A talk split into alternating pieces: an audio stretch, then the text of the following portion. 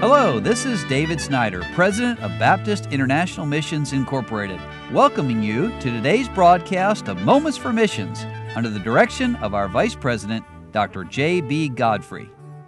For I'm not ashamed of the gospel of Christ, for it is the power of God and the salvation to everyone that believeth, to the Jew first, and also to the Greek.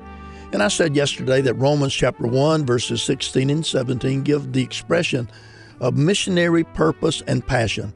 Mission starts with a right understanding of the gospel of Jesus Christ.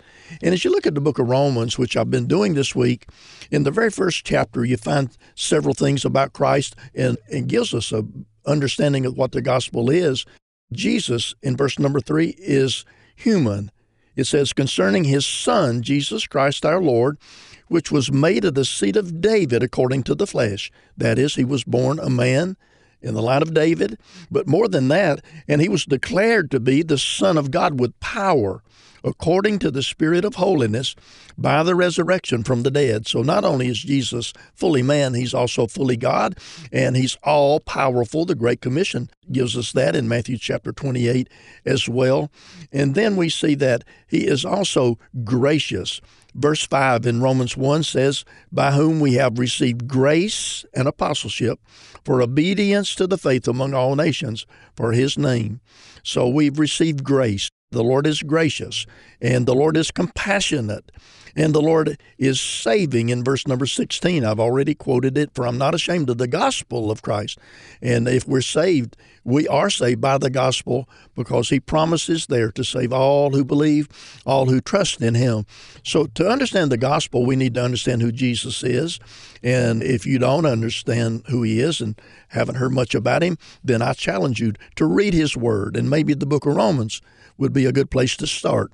And not only do we need to understand who Jesus is to understand the gospel, we need to understand who they are. When the Bible tells us to go into all the world, it means we're to go and tell all lost people. Well, Paul was a preacher of a worldwide gospel suited to every moral and national condition.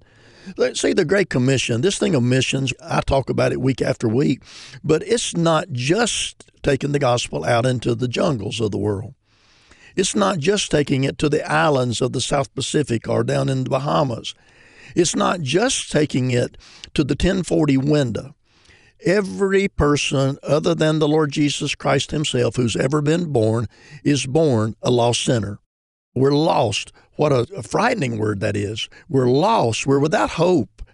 And until we understand that, that Jesus is the Savior, He's God and man, He's the friend of the sinners, He wants to save people. But if we don't understand that people all over the world are lost, then we'll never understand missions. And we'll think, well, it's fine for a certain group of people.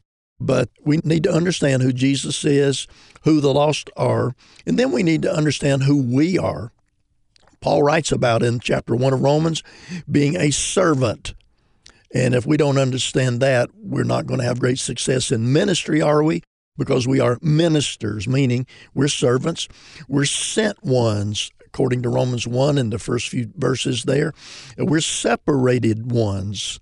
We are debtors to share the gospel with other people. We are ready, Paul says, and we are not ashamed of the gospel of Christ men and women have always been God's method of getting the gospel out around the world. The exclusiveness of Jesus Christ creates the necessity of missions. This revelation sets Christianity apart from all the religions of the world. You've been listening to Moments for Missions. For further information, please write to BIMI, P.O. Box 9, Harrison, Tennessee 37341, or call us at 423 344 5050. Or you can visit us online at www.bimi.org. Until next time, may the Lord richly bless you.